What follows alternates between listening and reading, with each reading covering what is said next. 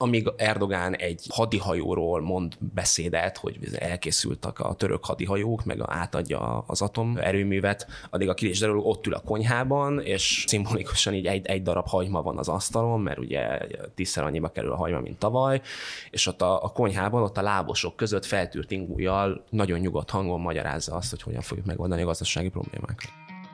Csak nem 20 éve vezeti Törökországot. Vasárnap viszont úgy tűnik, eddigi legkeményebb megpróbáltatására készül Recep Tayyip Erdogán a parlamenti és elnökválasztásokon. Az alaphelyzet fájóan ismerős. Adott egy jobboldali hibrid rezsim, és egy vele szemben egy ember mögött egyesülő ellenzék, intézményesített lépéshátrányban, propaganda ellenszélben. Akármi is lesz az eredmény, annak komoly hatása lesz Magyarország, Európa és jó eséllyel a világ politikájára is. Az pedig, hogy kicsoda Kemal Kilicsdaroglu, milyen eredményt lehet jósolni, és milyen úton mehet tovább Törökország, a Fülke mai adásában kollégáimmal összegezzük. Itt van velem a stúdióban Keresztes Imre, a HVG külpolitikai újságírója, üdvözöllek. Üdvözlök mindenkit. Valamint HVG.hu-s kollégám Bábel Vilmos is. Sziasztok! Én Nagy Iván László vagyok, ez pedig a Fülke, a HVG.hu közéleti podcastja. Vasárnap tartják a parlament és elnökválasztást Törökországban, és kezdésként én azt kérem, hogy fókuszáljunk is az utóbbira, és nézzük meg, hogy kik közül kerülhet ki reálisan az ország új vezetője. Ugye Recep Tayyip Erdogan 9 éve elnök, előtte 11 évig volt miniszterelnök, és ő egy olyan név, amit azért a, a külpolitikai laikusok is jól ismernek, mint Orbán Viktor barátját, elf barátját, egy jobboldali félautoriter rendszer vezetőjét. Viszont ha kiemeljük őt ebből a skatujából, amiben sokszor beletesszük azokat az embereket, akikkel szeret parolázni Orbán Viktor, mit érdemes tudni az ő politikai karrierjéről? Hogyan lett ő megkerülhetetlen alakja a 21. századi török politikának, és mennyire lehet sikeresnek értékelni az eddigi pályáját? Erdogán egy rendkívül sikeres politikus volt ennek a 20 évnek az első felében. Az ő nevéhez fűződik az a török gazdasági csoda, amely kiemelt milliókat a szegénységből a középosztályba. A, ez egy valós ez egy gazdaság, valós, tehát, ez, ez egy nem valós, egy látszat? Ez egy nem egy látszat. A számok is ezt mutatják. A GDP meg többszöröződött 10-13 év alatt. Ez egyfőre első GDP Törökországban. A 2000-es évek elején körülbelül olyan 3000 dollár körül volt, most 12 ezer dollár fölött van. Erdogán ö, sikeres isztambuli polgármester volt még a 90-es években, ö, megtisztította az utcákat, a munkásnegyedekbe bevezették az ivóvizet, és megtapasztalta egyébként az akkori rendszer börtönét is, mert mint iszlamista politikus egy beszédében egy olyan költőt idézett, amit nem lett volna szabad. És innen érkezünk meg 2013-tól már ugye a, a hatalmon, e, a miniszterelnöki ténykedése során, 2013-tól a második évtizedhez, amely már sokkal inkább a, a, a visszarendeződést, a gazdasági bajokat és az auto, autoriter elhajlásait jellemezte. Ő egy milyen ideológiai politikus? Mondtad, hogy vannak ilyen fájó hasonlóságok ugye itt a magyar helyzethez képest, és Egyébként a, az Erdogán is ő, focista szeretett volna lenni, csak nem engedte az édesapja, úgyhogy ö, csatlakozott ö, egy ilyen iszlamista ö, szerveződéshez, és akkor aztán ő 2001-ben alapított pártot, és eleinte ez, tehát azért sose ellentétben mondjuk Orbán Viktor őt nem lehetett volna soha liberálisnak nevezni, tehát ő egy inkább a modell, ami, ami alapján az AKP megszervezte magát, az, az ezekben az első években, az arra hasonlított, ami mondjuk Németországban a CDU meg a CSU, ugye nyilván nem keresztény demokrata pár, de hogy ez a, van egy ilyen vallási ideológiai alap, és, és nagyon tehát a kapitalista barát, és, és a család, és ezek a, ezek, a, ezek a közös értékek. És ugye ebben az időszakban Törökország ugye ez a nagyon-nagyon szekuláris állam volt, tilos volt kórházakban muszlim nőknek fejkendőt viselni, vagy állami intézményekben fejkendőt viselni, és ezzel az ilyen vallási toleranciával is kampányolt még a, még a karrierje elején az Erdogán azzal a fajta vallási toleranciával, hogy a muszlimokat egyenlő felekként kezeljék a politikai térben, meg a mindennapokban. Az elején tényleg nagyon be voltak vonva a nők, de liberális nőszervezetek is az AKP-re arra szólítottak fel, hogy szavazzanak az AKP-re. A, a kurdokat, amikor ő, ő miniszterelnök lett, ő adta vissza a nyelvhasználati jogot, megengedte az örmény és a görög kisebbségeknek, hogy felújítsák a, az imaházaikat. Tehát az a cél, hogy, hogy Törökországban, amikor csatlakozzon az EU-ba, ez is, ezt is, tehát ő azért elég komoly lépéseket tett ennek érdekében, és, és ebből lett. Tehát ugye ő mondta azt, hogy a demokrácia nekünk soha nem a cél lesz, hanem az eszköz. És, és kicsit így visszatekintve úgy is tűnik, hogy, hogy nagyon jól használta a, a, demokráciát arra, hogy aztán lassan, de megtörténjen ez a, ez a filatokratikus fordulat. És ez mennyire súlyos ez az átmenet? Fordítsuk le a választás napjára mennyire lejt Erdogan felé a pálya, mennyire sikerült belenyúlnia mondjuk a médiába vagy a választási rendszerbe? Hát eléggé a, a média alapvetően elvesztette a függetlenségét, jóval kevesebb a, a független újság. Tavaly elfogadtak egy olyan törvényt, amely kriminalizálta a dezinformációt, tehát így újságírókat is bebörtönöztek azért, mert a hatalom szerint mondjuk nem mond igazat.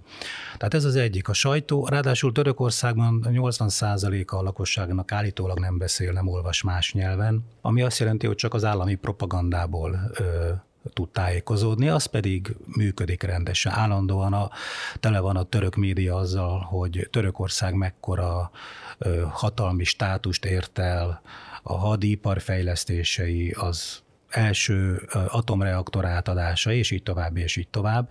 És a választási rendszerbe is belenyúlt, megváltoztatták a választási törvényt, aminek az egyik fontos pontja például az, hogy a vitás kérdéseket olyan bírók fogják majd eldönteni, amelyek azért alapvetően a hatalma lévő párthoz húznak, mivel a 2016-os pucs utáni tisztogatások során gyakorlatilag a török bírói kar fele lecserélődött. 2016-os pucs, erre még térjünk ki egy mondatra, ezt össze tudnátok-e foglalni, hogy mi történt ekkor, és ez miért fontos Erdogán elnökségében, hogy miért egy ilyen sarokköve vagy fordulópontja az ő karrierjének? Ugye a szekuláris, tehát a, a Kemal Atatürk által alapított ott Törökországban, ez az a negyedik katonai pucs, és az egyetlen, ami nem sikerült. De volt egy 60-ban, 71-ben és 80-ban, azok mind sikerültek, 80-as után ilyen, tehát ott ilyen kínzások is voltak, borzasztó szenvedés követte azt a, azt a katonai pucsot, és, a, és mindig megvolt a félelem az Erdogánban is, meg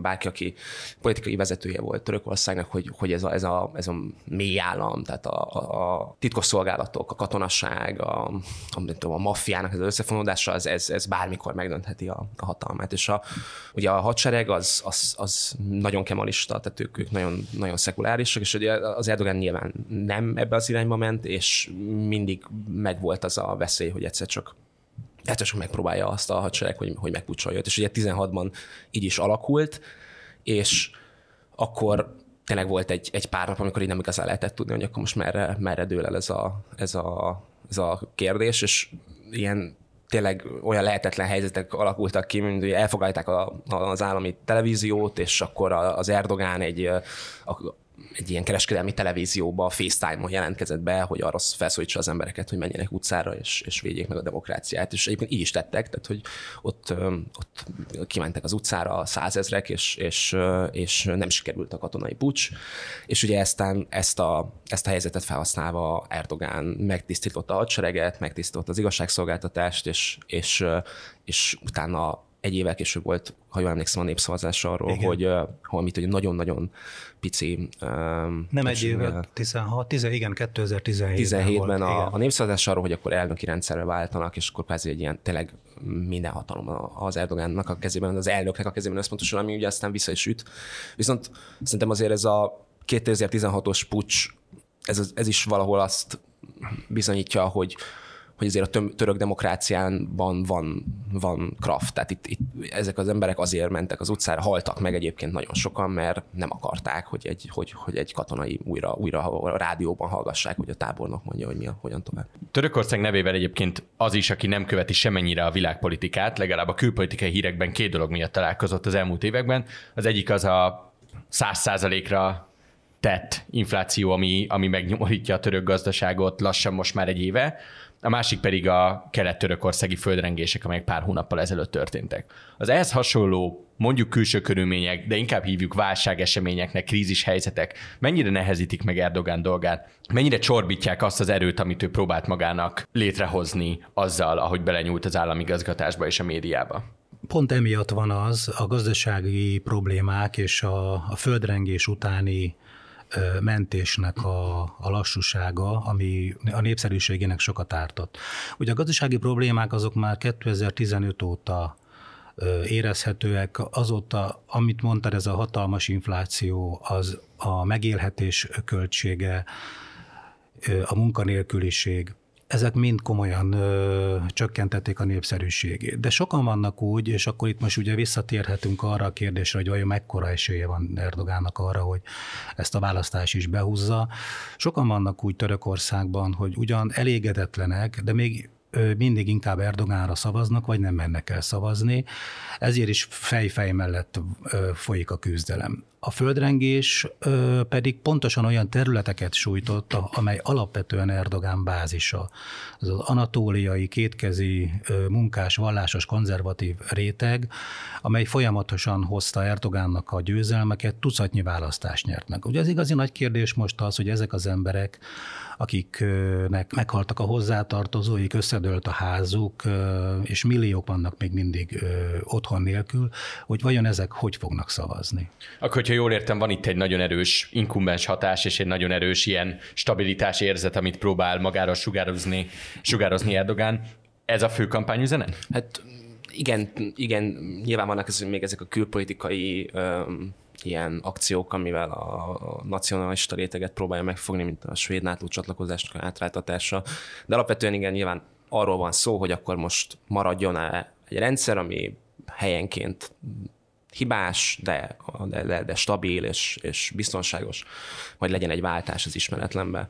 Viszont Viszont Törökország előre megy, nem hátra kategóriájú. Igen, de közben meg szerintem a, egy, egy, egy ilyen választásos autokráciát leváltani szavazáson, ez nyilván egy ilyen rettenetesen ritka dolog. Előfordulhat, hogy úgy állnak össze a csillagok, hogy, hogy, hogy, hogy nagyon nagy rázás. Tehát a, a, én szerintem az Erdogánnak biztosan ez a legnagyobb kihívás a, a 20 év alatt, a demokratikus kihívás, de nyilván a pucs az, az, az, egy másik kérdés. De az, hogy, ez, az, hogy megtörtént ez a földrengés, és utána Erdogán elkezdte volna ezt a, ezt a történetet úgy spinnelni, hogy, hogy, hogy ők, ők, ők sehol se hibáztak, aki, aki azt mondja, hogy hibáztak, azt, azt ők előveszik meg, és, és, és nem hagyta az ellenzék, és van egy, van egy olyan jelölt, aki, aki viszonylag jól el, tudta ezt, ezt, a, ezt a ezt a témát megfogni, és elkezdeni kalapálni az Erdogánt azért, mert rettetes mulasztások vezettek oda, hogy 50 ezer ember meg, meghalt ebben a, ebben, a, ebben a természeti katasztrófában.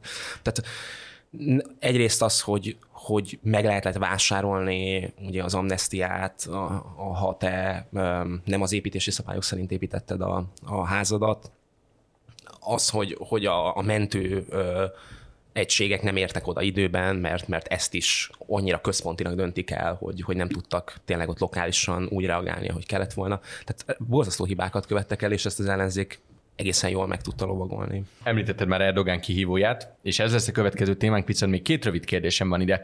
Az egyik az, hogy mennyire befolyásolta Erdogán belpolitikai helyzetét az, és az a mondjuk akkor két kulacsosság, ha már ezeket a remek szinonimákat használjuk a magyar rendszerre, de az a két kulacsosság, amit ő az orosz-ukrán háborúval kapcsolatban tanúsít, ennek mennyire volt belpolitikai következménye? Törökországnak megvannak a maga regionális hatalmi érdekei, és, ez, és Oroszország nagyon fontos kereskedelmi partner. Tehát ezt, és valószínű, hogy e tekintetben változás a választások után sem nagyon várható, akárki is lesz Törökország következő elnöke.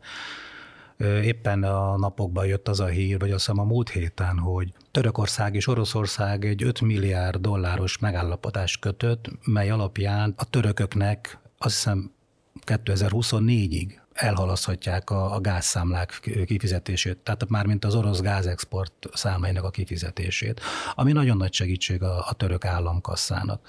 Tehát szerintem az ukrán háború nem játszik akkora szerepet ebben a választásban, mint a, az előbb említett földrengés. Egy, egyrészt az energetika, ugye ez az első atomerőmű, amit már említette, a gázszállítások, meg a turisták, ami az orosz turisták, amik, amik iszonyat fontosak a török gazdaságnak.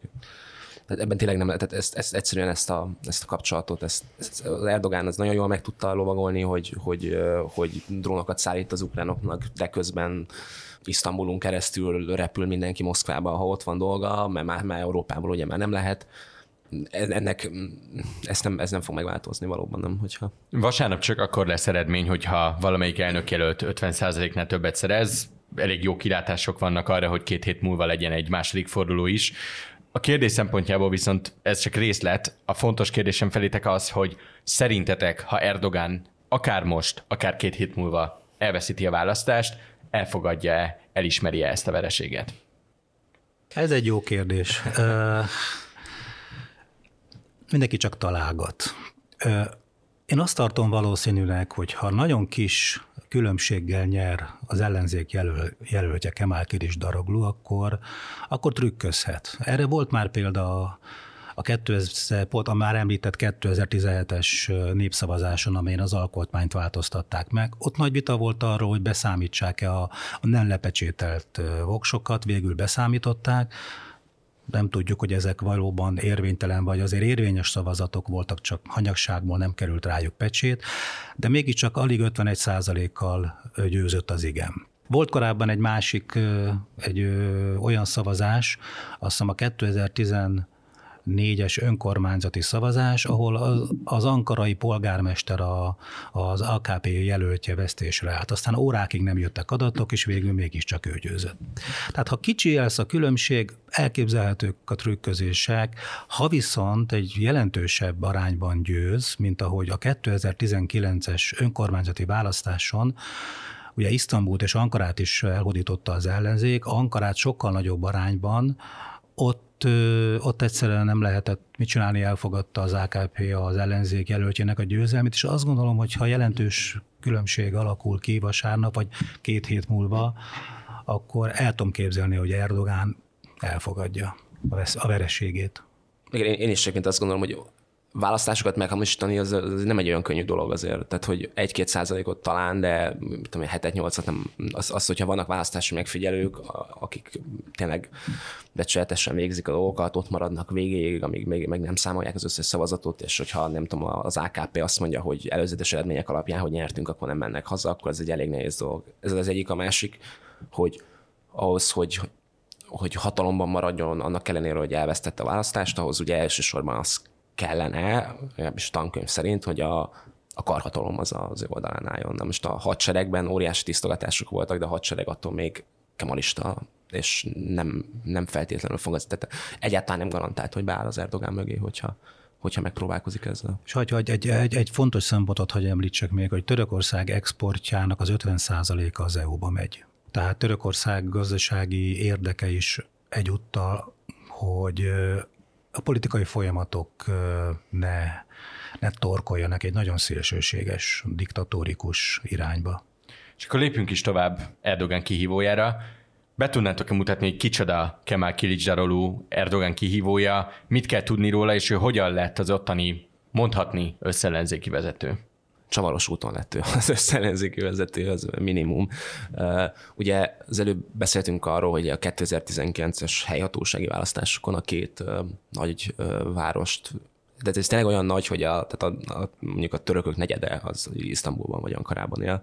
Szóval ez sikerült ugye megszerezni az ellenzéknek, és abban, hogy a jelöltek azok legyenek, akik ebben a, a Kirisdarólónak nagy szerepe volt. Tehát ő, ő bár őt magát akkor sem, és most sem egyébként még egy, akár egy, én szerintem még három hónappal ezelőtt se tartották egy olyan jelöltnek, aki képes lehet az Erdogán ellen ringbe szállni.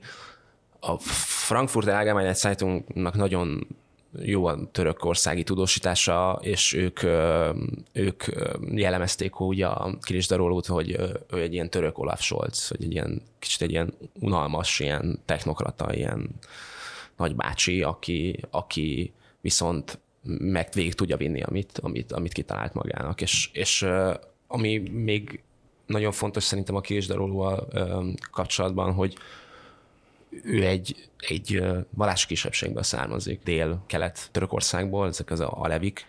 Ezek általában ilyen liberálisabb emberek, van egy nagyon érdekes, nehéz belőni, hogy ezt pontosan micsoda, ez egy ilyen, van egy, van egy ez a miszticizmus is kicsit áthatja az ő, ez a szufi miszticizmus is kicsit áthatja az ő, ő vallásosságukat, de együtt imádkoznak nőkkel, tehát ö, ö, sokak szerint ez inkább egy ilyen kulturális identitás, mint sem ténylegesen egy vallás, és ezt az Erdogán próbálta is kihasználni, hogy, hogy, ő, hogy ő ennek a másik kisebbségnek a tagja, de... De jól értem, hogy ő is egyébként egy veterán török politikus, abszolút, hát öt évvel idősebb abszolút, is Erdogánnál. Abszolút, és, és... Nagyon fontos egyébként, hogy amit mondasz, hogy egyébként vállalt, vállalja a vallási kisebbségi létét, ezt az alevi létét, és, és az is fontos, hogy ő Dél-Kelet-országból származik, ahol pontosan azt a területet a kurdokat mindenképpen, de pontosan azt a területet vonzhatja be, ahol Erdogán nagyon erős. Egyébként támadták őt a médiában pont azért, hogy nem tiszteli az iszlámot, és akkor olyan képeket mutattak, hogy cipővel rálép az imaszőnyegre,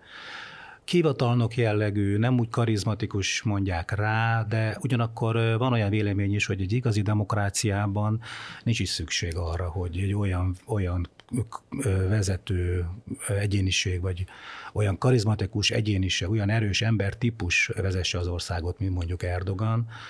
Ő azt ígéri egyébként, hogy visszaállítja a demokráciát, a parlamenti demokráciát, leépítik a prezidenciális rendszert, tiszteletben fogják tartani az emberi jogokat, és hát a külpolitikában is valamennyire várható egy változás, sok EU barát politikát folytatna, úgyhogy nem kizárt, hogy annak ellenére, hogy ő nem egy olyan szónok, mint mondjuk az Erdogán, azért vonzó lehet sok, sok török számára. Igen, tehát egy ilyen, egy ilyen anti-Erdogán kicsit a, a, a Kiris és ez abban is meglátszik, hogy a... Ez egy ilyen Trump-Biden jellegű párhuzam akkor, amiről beszélünk inkább. Igen, de... Viszont az, bocsánat, igen. Annyiban nem, mert a Kirisdalogról bár idősebb öt évvel, de sokkal frissebbnek tűnik, hogy az Erdogánnak az elmúlt hónapokban voltak olyan komoly egészség. megroppant, látszott, látszott rajta, hogy beteges. A Kirisdalogló egy nagyon fes, fiatalember, pontosabban fiatalember képét mutatja, de hát 74 éves,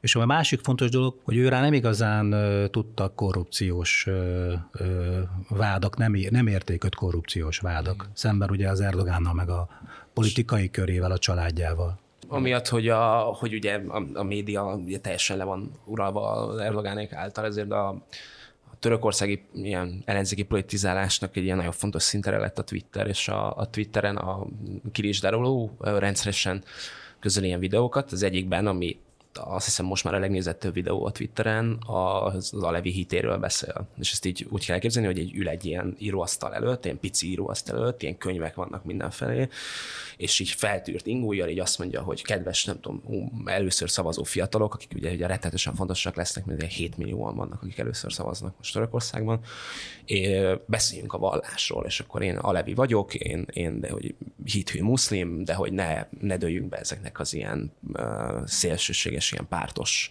ideológiáknak, hanem foglalkozzunk a fontos dolgokkal. És, és ugyanígy beszél a, tehát, hogy amíg Erdogán egy hadihajóról mond beszédet, hogy elkészültek a török hadihajók, meg átadja az atom erőművet, addig a Kilis ott ül a konyhában, és szimbolikusan így egy, egy darab hagyma van az asztalon, mert ugye tízszer annyiba kerül a hagyma, mint tavaly, és ott a, a konyhában, ott a lábosok között feltűrt ingújjal nagyon nyugodt hangon magyarázza azt, hogy hogyan fogjuk megoldani a gazdasági problémákat. Ez egy nagyon jó politikai PR az alapján, és sokkal hitelesebbnek is hangzik, és nyilván erre is fekszik rá a fiatal közönségeknél, ahogy mondta mondtad. Azt viszont láttuk 2022-ben Magyarországon, hogy egy ilyen összellenzéki kampányt összehozni egy nagyon erős félautoriter vezetővel szemben, ez egy irdatlanul nehéz feladat, nagyon nehéz koordinálni bármilyen üzenetet, bármilyen egyetértést találni a felek között. Törökországban mennyire sikerül ez, mit mondanak, mi az a kampányüzenet, ami mögé, ha jól sejtem, egyébként egymástól relatíve távol, vagy legalábbis nem túl közel álló pártok tudtak összeállni?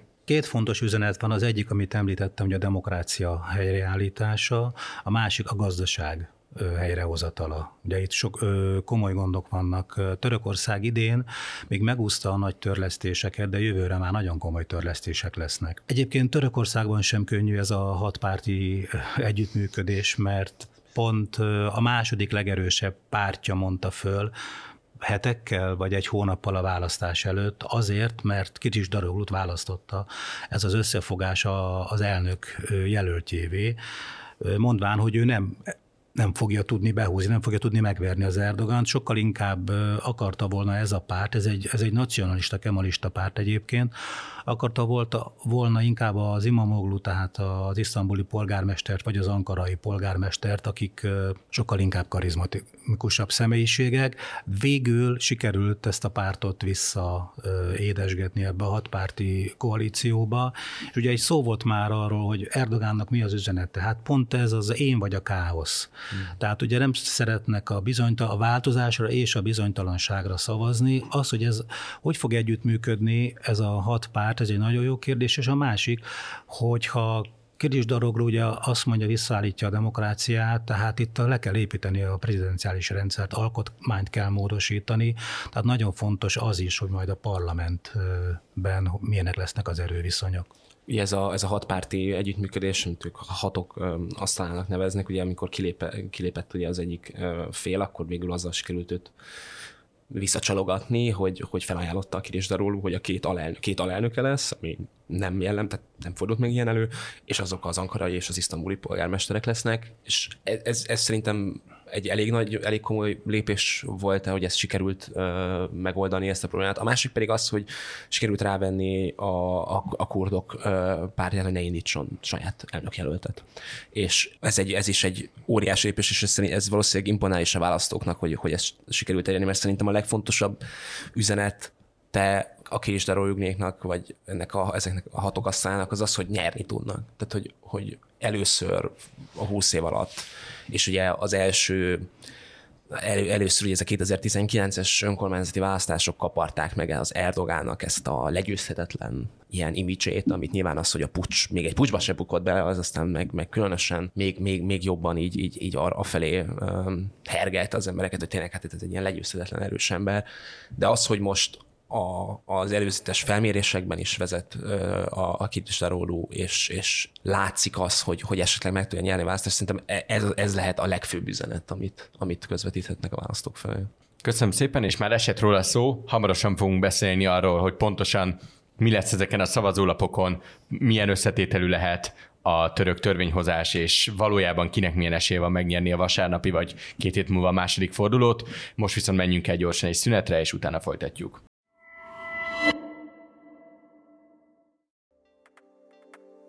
360 forint. Nagyjából annyi, mint egy BKV vonaljegy, és kevesebb, mint egy gombóc fagyi, vagy akár egy üveg kóla ára. 360 forintért most sokkal többet kaphat. A HVG 360 teljes kínálatát. Interjúk, dokumentumfilmek, elemzések, napi hírösszefoglalók, nemzetközi lapszemlék, publicisztikák, a fülke extraadásai és a teljes HVG heti lap digitális formában, mind egy helyen, egy előfizetéssel. Iratkozzon fel a HVG 360-ra május 19-ig, az első három hónapban csupán havi 360 forintért. Részletek a műsor leírásában.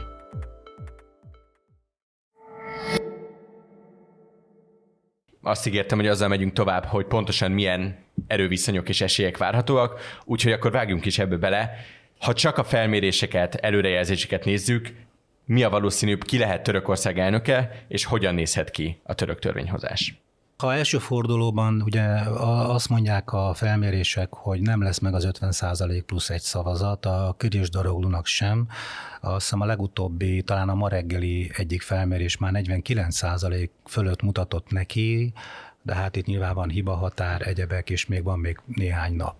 És ezek már, ezek bocsánat, már... hogy több jelölt van. Igen. Tehát, hogy itt két erős, meg reális jelölt van. És ezek már van. a titkos felmérések, mert ugye hivatalosan tíz nappal választások előtt már nem, tehát onnantól kezdve nem lehet hivatalos felméréseket csinálni, de ennek ellenére csinálnak, de hogy ez már egy És ilyen... közzé is teszik, mert ezt a rajteszben olvastam. igen, tehát... igen, igen, igen, igen, de van ez a furcsa szabály, amit így úgy látszik senki sem. Nem kizárt, hogy a Kris behúzza az első körben, de ha nem, akkor az elemzők szerint két év múlva Erdogánnak már nagyobb esélye lehet, különösen akkor, hogyha a parlamenti választást a pártja megnyeri. Igen, és hogy ez, igen, itt akkor el lehet kezdeni kombinálni, hogy akkor mi van, ha megnyeri a hatpárti ellenzék a parlamentet, de az Erdogán nyeri ugye az elnökválasztásokat, vagy fordítva, ugye egy ilyen, az egy abszolút egy ilyen bénakacsa helyzet lenne a, a Kiris Darolúnak, hogyha, hogyha nem sikerülne megúzni a parlamentet. Hát bár, hogyha csökkenteni akarja az elnöki... Pontosan, tehát lehetne rendeletekkel valamennyit, valamennyit elérni, de, de hát ez egy rettenetesen nehéz helyzet lenne. Igazából amiatt, hogy a amiatt, hogy ugye az Erdogan tényleg teljesen a saját képére formálta ezt a rendszert, és ez egy, ez egy, ez egy végtelenül ilyen elnöki, tehát nagyon egy prezidenciális felállás, ugye tényleg igazán az elnök szám, elnök személye számít, tehát mindenki azt figyeli elsősorban, hogy akkor a, a Kilisdaruló vagy az Erdogan jut el az 50 ig az Erdogánnal szembeni dilemma egyébként nagyon jól megmutatkozik a, a pártokkal kapcsolatos felmérés, ugyanis a legnépszerűbb párt továbbra is az ő pártja. Mm. Tehát vezet a Kirisdalogru pártja ugyanaz hozza, mint általában szokott, ugyanúgy a, az ő hatpárti ellenzékének a többi tagja is. Tehát az látszik, hogy nagyon sok a bizonytalan szavazó, nagyon sok olyan szavazó van, aki csalódott az Erdogánban, de, de nem jelenik meg a másik oldalon, és hogy már ugye volt róla szó, nagyon-nagyon sok olyan fiatal van, aki most először fog szavazni, és azt viszont igen, érdemes azért tisztázni, vagy így rögzíteni, hogy, hogy az Erdogán az eddigi választásokat, tehát ő ezeket megnyerte tisztán amennyit. Tehát, hogy az, hogy, hogy, hogy úgy, úgy igazán meg kellett volna bármit hamisítani, az, az azért a legjobb tudásunk szerint eddig nem fordult elő. És úgy nyerte ezeket meg, hogy akkor a felmérések azt mutatták, hogy nyerni fog, és hogy kb. jól el is találták, hogy mennyivel. És az, hogy most azt mutatják a felmérések, hogy a Kilis Darulú nagyobb esélye van győzni, meg lehet ezekben bízni. És mit tudunk egyébként a török választókról? Egyfelől azzal kapcsolatban, hogy mennyire felelnek meg egyébként hagyományosan a méréseknek, mennyire vannak rejtőzködő szavazók, vagy olyanok, akik csak a végén mobilizálhatók, vagy bármilyen közvetlen incentívával, akár anyagilag, vagy bárhogy mobilizálhatóak, és mi van az ő probléma térképükön? Tehát mi egy fajsúlyosabb üzenet most? A stabilitás és mondjuk a különböző félelemkeltő ideológiai üzenetek, vagy át tud ütni a mostani törökországi választó bázison egy olyan üzenet, hogy kezdeni kell valamit az inflációval, kezdenünk kell valamit a demokratikus helyzetünkkel? Hát a bizonytalanok aránya a parlamenti választáson, ha jól emlékszem, 15 százalék körül van. Az elnök választáson is 10. Tehát sok múlik azon, hogy ezek vajon hogy döntenek. Én azt gondolom, hogy a, a törökök legnagyobb gondja most a gazdaság és a megélhetés, nem hiszem, hogy ideológiai üzenetekkel őket most olyan nagyon meg lehetne bombázni. Talán a menekültek kérdése még az, ami még érdekes lehet. Ugye három és fél millió szíriai menekült van Törökországban és a törökök nagy része ezzel elégedetlen, mert a szírek akár legálisan, akár illegálisan, de mégis munkahelyeket vesznek el tőlük. Nem véletlen egyébként, hogy Erdogán, aki nagyon nem szereti a Bashar Assad szír elnököt, a szír polgárháború elején nyíltan az ő megbuktatására szólított föl. Pedig milyen jobban voltak még régen. Régebben igen, aztán ugye változott a, a helyzet, mert azért az Erdogán alapvetően a külpolitikájában az iszlámista erőket támogatja és most viszont 11 év után először találkozott a török és a szíriai külügyminiszter ukrán és orosz kollégájával. Ennek is az az üzenete, hogy lámé mindent megteszek azért, hogy majd ezt a három és fél millió szíriai menekültet valahogy visszaküldjem Szíriába, ami egyébként lehetetlen. Teljesen irreális. E-, erről a kisdaloló is kampányol, hogy, hogy ők ezt megoldják, és, és, és hazaküldik a, a szíriai menekülteket. Tehát, hogy ezt hogyan lehet kivitelezni, hát nem lehet igazából. De én szerintem is um, a legfontosabb most az, hogy, hogy, hogy ilyen konyha asztal témák, tehát hogy, hogy mennyibe kerülnek a, a boltban a dolgok, az, hogy, hogy embereknek van a garázsában egy extra hűtő, mert, mert lehet, hogy, hogy ma még ennyibe kerül, de hogyha jövő héten elromlik, akkor már kétszer annyiba kerül, és az a jobb megvenni egyszerre két hűtőt. Tehát, hogy itt, itt, itt tartunk, és ez, ez ennél ennél potensebb üzenetek elképzelhetetlenek szerintem. Mi, bocsánat, még egy dolgot. Ugye itt szó volt arról, hogy Törökország nemzetközi súlya. Emellett még talán számíthat az is, tehát maximálisan én is úgy gondolom, hogy a gazdaság, de az, hogy Törökország katonai, politikai ereje, befolyása nem csak regionálisan, de mondhatni, hogy globálisan is sokat nőtt Erdogán alatt. És ugye a török köztársaság idén ünnepli a századik évfordulóját. Tehát talán ezek a hangok még számíthatnak. És megint egy Kemal, ugye?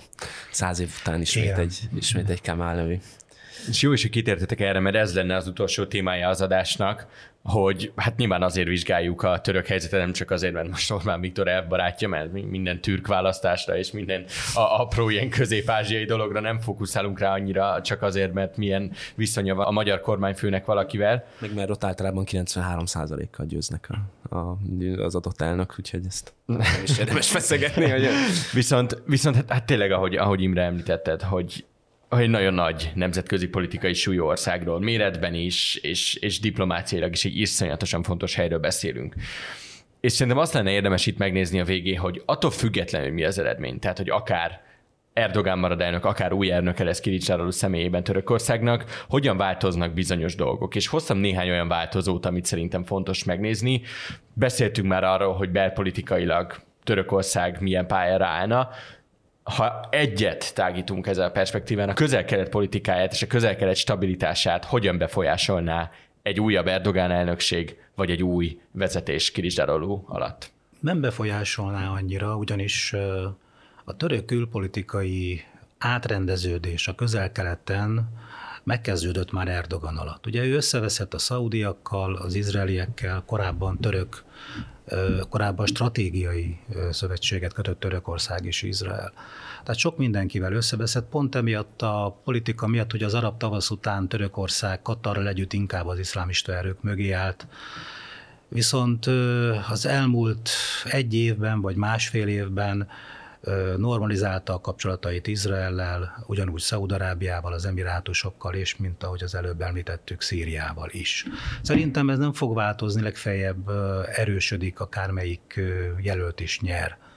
Tehát a közel-keleten én nem érzek olyan nagy változást várhatóan, amit talán változhat, az a földközi tenger térsége. Ugye Erdogán nagyon agresszívan lép fel, Ciprussal és Görögországgal szemben, területi követelései vannak, a, a félföldközi tenger az övé, Törökországé, egy-egy apró kis szigetet úgy ki, ki, kinéz magának, és akkor ennek a tengeri jognak alapján így olyan határokat húz meg, hogy gyakorlatilag áthúzza a földközi tengert egész Líbiáig. Szerintem ez akkor változhat, hogyha Krisdaloglu nyer, ő maga is egyébként azt kimondta, hogy mindenképpen javítani kell a kapcsolatokat az EU-val, és ő mindenképp szeretné, ha folytatnák a csatlakozási, tárgyalásokat, ugyanis ezt szinte teljesen elfelejtődött, hogy ugye beszéltünk Erdogán sikereiről 2005-ben, tehát a hatalmának a, még a legelején kezdődtek meg hivatalosan ezek a tárgyalások,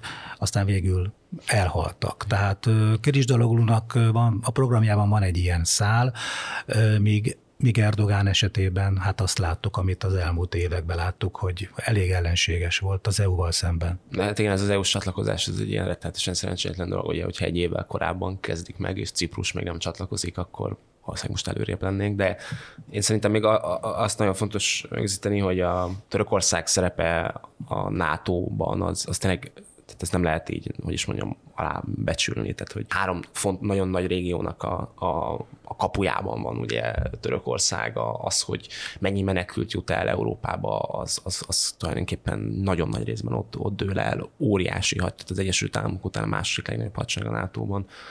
És az Egyesült Államokkal való viszony az viszont egy olyan, öm, olyan dolog, ami, tehát Törökországban él pártállástól függetlenül egy elég erős ilyen Amerika ellenesség, ami, mert, mert abban mindenki egyetért, hogy a, hogy a, a szíriai kurdoknak a támogatása amerikai részről az egyelő azzal, mintha tehát terroristákat támogat egy NATO szövetséges, és ezt, ezt senkinek sem csúszik le, illetve az, hogy szankcionálták ö, Törökországot, amiért ezeket az S-400-as rakétákat vásároltak ö, Oroszországtól, abban egyetért mindenki, hogy ez az amerikaiak részek, részéről nem volt fair.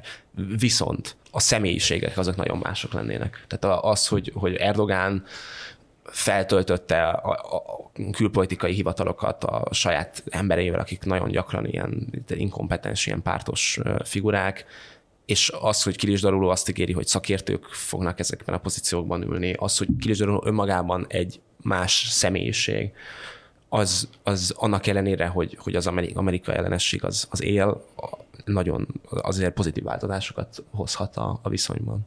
Rendben, hát köszönöm szépen, hogy itt voltatok, hallgatóinknak pedig köszönjük a figyelmet. A fülke hamarosan folytatódik, addig is iratkozzanak fel a hvg.hu podcastokra és kapcsolják be az értesítéseket, hogy ne maradjanak le új műsorunkról, a Mérlegerről, Bábel Vilmos podcastjáról, az Elviterréről, valamint az Ékasz friss epizódjairól sem. Valamint ne felejtsék, ha május 19-ig iratkoznak fel a HVG 360-ra, az első három hónapban csupán 360 forint a havidíj. Én Nagy Iván László vagyok, viszont hallásra.